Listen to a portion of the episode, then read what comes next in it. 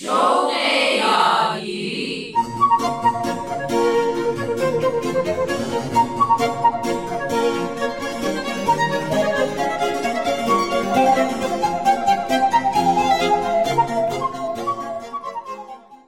شنوندگان عزیز رادیو پیام دوست به برنامه شوق یادگیری خوش اومدین.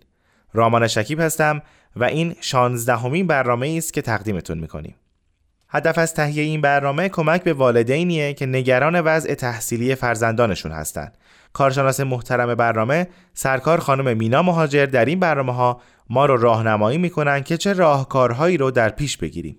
هفته گذشته صحبت از هوش و استعداد بود که گفته شد در افراد هوش‌های متفاوتی هست که البته در همه یک نواخ نیست. در بعضی یک هوش غالبه و در بعضی دیگه هوش دیگه و این هوش ها باید در هر فرد کشف بشه.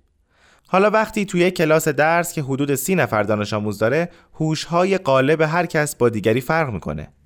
حالا چطور باید به این بچه ها درس داد که همه متوجه بشن و درس رو درک کنن؟ متاسفانه معمولا راحت ترین روش روشی است که در مدارس درس داده میشه. معلم پای تخته چیزی میگه و همه میشنون و باید یاد بگیرن. خیلی از این بچه ها علاقه به شنیدن ندارن. حتی مثال هایی که معلم می‌زنه براشون لذت بخش نیست. بنابراین چند تا از بچه ها که به شنیدن علاقه دارن درس و درک می‌کنن و میشن بهترین دانش آموز. بقیه هم تنبل و کودن. ولی اگه با هر کس متناسب با هوش قالب اون کار بشه مسلما همه ممتاز و عالی خواهند بود. هفته گذشته انواع هوش ها گفته شد.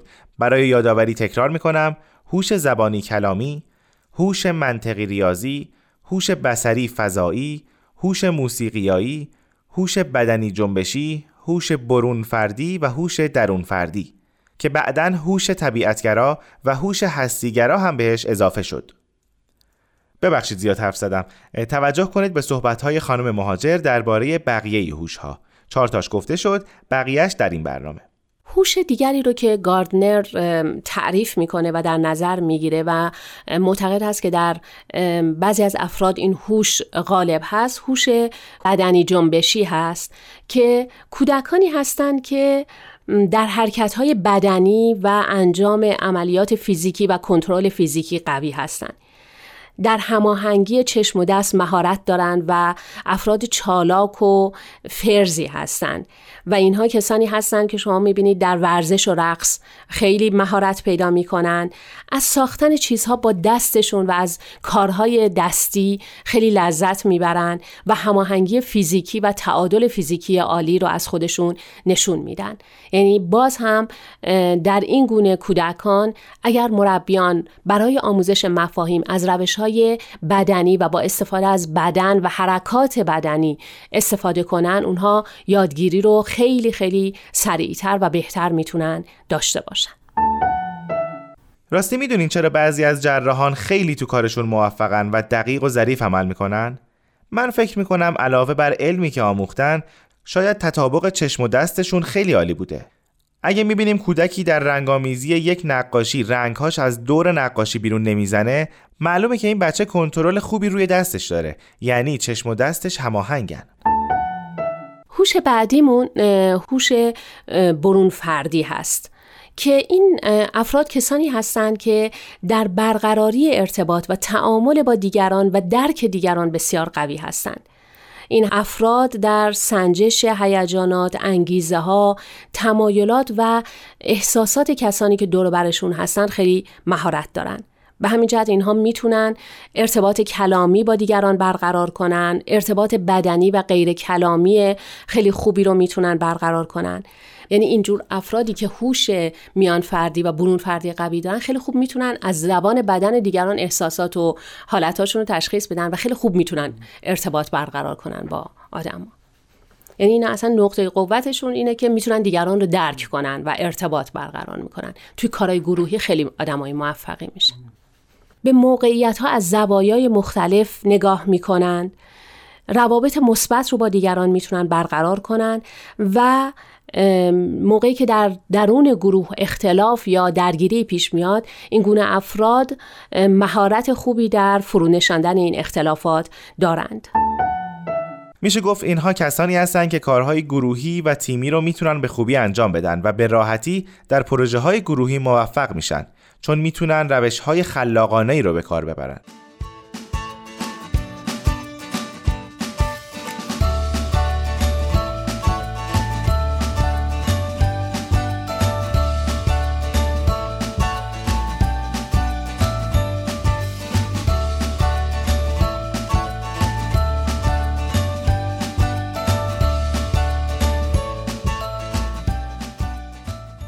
هوش دیگر هوش درون فردی هست که کسانی که هوش درون فردی بالایی دارن آگاهی خوبی از وضعیت هیجانی، احساسات و انگیزه های خودشون دارن.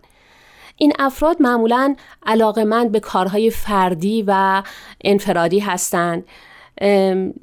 کندوکاف کردن روابط خودشون با دیگران و برآورد کردن توانایی های فردی خودشون رو خیلی خوب انجام میدن و از این کار لذت می‌برن. در تجزیه و تحلیل نظریه ها و ایده ها قوی هستند. خودآگاهی زیادی دارن افرادی هستند که می‌تونن کارهای فردی و پروژه فردی رو خیلی خوب انجام بدن و شاید بتونیم بگیم کسانی هستند که قدرت رهبری بالایی رو هم می‌تونن در گروه ها داشته باشند. و نقطه قوت اونها در حقیقت همون درون نگری و خود ارزیابی و خودسنجی هست که این گونه افراد در حد بالایی دارند. گرچه همه توضیحات داده شد ولی گفتن این نکته بد نیست که اگه این افراد طوری تربیت بشن که نظرات و ایده های متفاوت رو به دقت گوش بدن حتی نظراتی مخالف نظرات خودشون وقتی می‌خوان تصمیمی به تنهایی بگیرن احتمالا مناسب ترین تصمیم رو خواهند گرفت و نهایتا هوش طبیعتگرا رو گاردنر مطرح می‌کنه که البته این هوش وقتی که مطرح شد با مقاومت و مخالفت زیادی هم از طرف بقیه نظریه پردازان روبرو شد. ولی به گفته گاردنر کسانی که دارای هوش طبیعتگرای بالایی هستند سازگاری بیشتری با طبیعت دارند معمولا به پرورش کشف محیط و یادگیری درباره موجودات علاقه مندن و به سرعت از جزئی ترین تغییرات در محیطشون آگاه میشن. به موضوعاتی از قبیل گیاهشناسی، زیستشناسی و جانورشناسی علاقه مندن خیلی مهارت دارن در ردبندی و فهرستبندی اطلاعات. از کارهایی مثل باغبانی، کشف طبیعت، پیاده روی در طبیعت خیلی لذت می‌برند و معمولا به یادگیری درباره موضوعات بی ارتباط با طبیعت علاقه ندارند. و روشی که در یادگیری و یاددهی به این افراد خیلی می‌تونه کمک کننده و مؤثر باشه استفاده از طبیعت و بودن اونها در طبیعت هست و مفاهیم رو از طریق ارتباطشون با طبیعت بتونن یاد بگیرن. پدری می‌گفت فرزند من از بچه حیوانات خیلی خوشش میاد. من هم مسائل ریاضی رو با جوجه پرنده ها و بچه گربه و گوساله و بره مطرح می‌کنم. مثلا 6 تا جوجه داریم می‌خوایم براشون اتاقهای دو نفره درست کنیم. چند تا اتاق لازمه؟ اونم چون علاقه به این موضوع داشت به راحتی جواب درست رو می‌داد. در حقیقت ما با این نوع نگاه به کودک و هوش می‌تونیم بفهمیم که هوش فقط یک بخش نیست و فقط با یک زبان صحبت نمی‌کنه. بلکه حداقل بنابر نظریه گاردنر از هفت بخش مهم تشکیل شده و این موضوع به ما به عنوان مربیان و والدین به شناخت بهتر کودک و کمک به او در فرایند یادگیری بسیار مهم هست. یعنی اگه والدین و مربیان بتونن با روش های گوناگون هوش های غالب در کودک رو مورد توجه قرار بدن حتما روند یادگیری بسیار بهتر و دلپذیرتر و خوشایندتر خواهد بود. موقعی که روش های آموزش در مدرسه و در محیط آموزشی یک روش یک نواخت هست که فقط هوش ریاضی یا هوش کلامی افراد رو داره مورد توجه قرار میده طبیعتا کودکانی که هوش های غالب اونها به صورت های دیگری هست در یادگیری دچار مشکل میشن و برای اونها بسیار یادگیری سخت خواهد شد. بیچاره بچه ای که ما به هوش غالبش بیتوجهیم. و اون نمی‌تونه درس رو خوب یاد بگیره و مهر تنبلی و کودنی بهش می‌زنیم. حتی گاهی این بچه ها کتک هم می‌خورن. نکته دیگری رو که در خاتمه مایل هستم خدمتتون بگم توجه به این موضوع هست که بدونیم که این هوش ها در همه افراد وجود داره.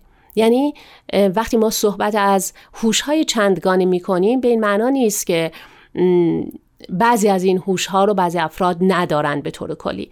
ولی موضوع این هست که هر کدام از ما در یکی یا چند تا از این هوش ها قوی تر هستیم و وقتی که روش یادگیری متناسب با اون باشه برای ما فهم مطالب بسیار بهتر و راحتتر اتفاق میفته و البته بعضی از این هوش ها رو هم لازم هست که حتی اگر کودک در اونها خیلی قوی نیست ما با روش هایی بتونیم در او تقویت کنیم. برای مثال وقتی صحبت از هوش درون فردی و برون فردی می کنیم اگر کودکی هوش درون فردی بالایی داره. یعنی بیشتر مایل هست که به تنهایی کارها رو انجام بده. طبیعتا برای زندگی در اجتماع نیاز به این داره که هوش برون فردی هم در او تقویت بشه و ما باید به او کمک کنیم و به او یاد بدیم که در گروه و در تیم هم چطوری کار کنه و مشارکت داشته باشه. و برعکس کسی که هوش برون فردی بالایی داره قطعا باید تمرین کنه و یاد بگیره که کارهای فردی و پروژه های فردی رو هم چگونه بتونه انجام بده و از پس اونها بر بیاد. قطعا توجه به این هوش ها خیلی روند یاددهی یادگیری رو تسهیل و روانتر خواهد کرد. خب دوستان این برنامه هم تموم شد. امیدواریم هوش غالب فرزندانتون رو پیدا کنین و به کمک افراد با تجربه درس رو از راه مناسب بهشون یاد بدین. اگه مطالب این برنامه رو مفید می‌دونین به دوستان و بستگانی که فرزند دانش آموز دارن شنیدن برنامه شوق یادگیری رو توصیه کنین. به امید موفقیت روزافزون فرزندانمون در عرصه علم و فرهنگ و هنر.